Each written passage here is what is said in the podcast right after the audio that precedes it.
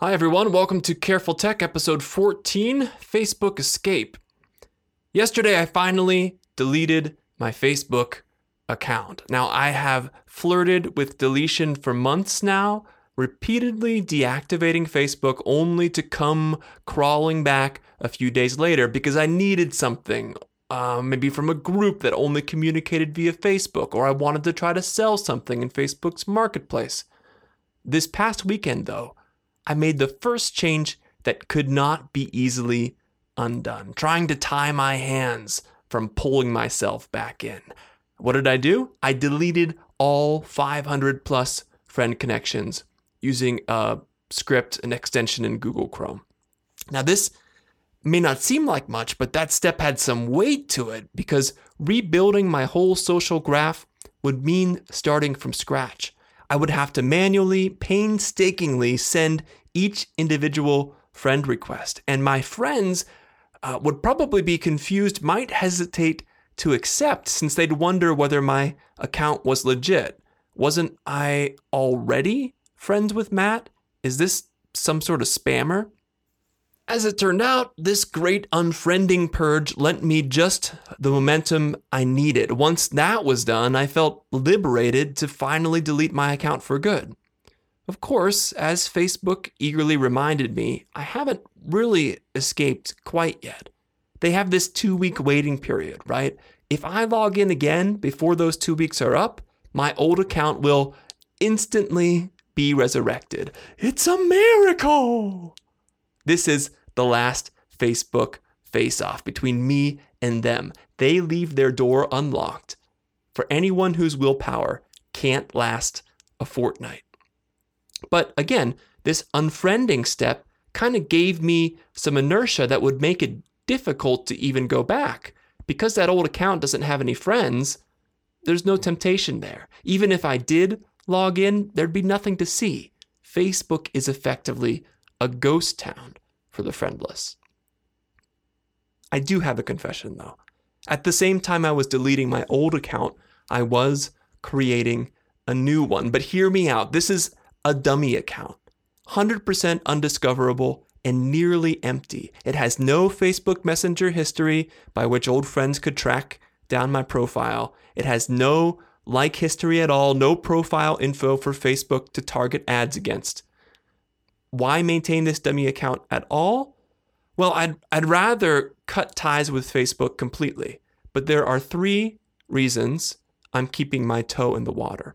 First, I want to be able to IM smoothly with my wife. We use different chat services for different purposes. We use iMessage for on the go contact when we're away from our PCs. We use Google Hangouts as our work chat solution, but we still need some sort of asynchronous, right? So we're not chatting at the same time. Um, some sort of conversation forum for sharing articles and links. And to be fair, divorced from the grossness of Facebook itself, their Messenger app is actually fairly decent. Most importantly, it's an app my wife is already using, so I don't have to ask her to adopt yet another um, chat app. So my dummy Facebook account has one and only one friend, my wife. Second reason why I feel like I need this dummy account to tie me to Facebook, I, I want to be able to promote my online work. Facebook's not for me. I've I've figured that out after long last. But others may have found ways to make the service tolerable, even valuable, and I don't want to exclude them from enjoying my work. A reader is a reader, a listener is a listener, no matter how they find me online. A final reason to keep my toe in the Facebook waters I want to keep tabs on new tech developments. And like it or not, Facebook is a major player in the online space. They are likely, because of their size, because of their influence, to be a power player for years, even decades to come. And if I want to understand what they're doing, the features and products that they're going to be announcing in the future, I'm going to need a Facebook account. I might as well have it ready to go.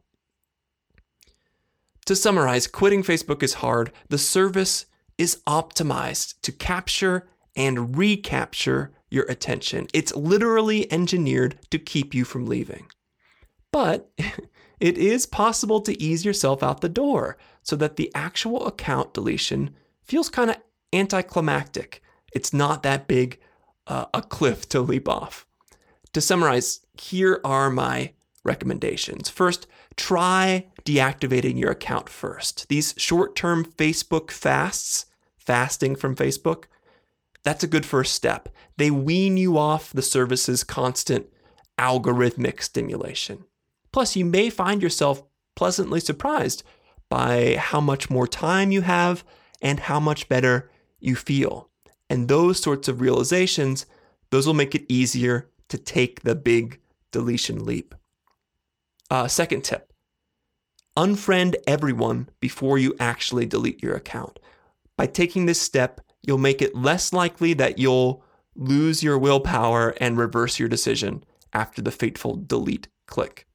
I will say um, Facebook makes it very difficult to unfriend people in bulk. I mentioned um, browser extension earlier in this podcast. They can speed up the process dramatically. Some of them seem a little bit sketchy, uh, but I did use one to dump the 500 uh, Facebook friends before I deleted my account. And finally, as I already mentioned, if if you can't escape Facebook's orbit completely, say you need to manage a Facebook page for work or you need Messenger because your family's all on there and that's what they use to plan their vacations, consider using a dummy account. Dump your real account and all its associated info and friends and start a new one with the bare minimum input from you. Um, locked down, hidden from everyone you choose. Just remember, if you do that, Facebook specializes in increasing your engagement and it will do everything it can to suck you back deeper into its ecosystem. Thanks very much for listening. Check out Careful Tech on the web, carefultech.net, or on Twitter at carefultech.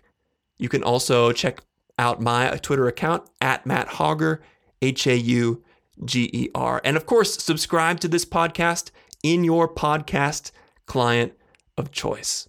Again, thank you for listening, and I will talk to you next time.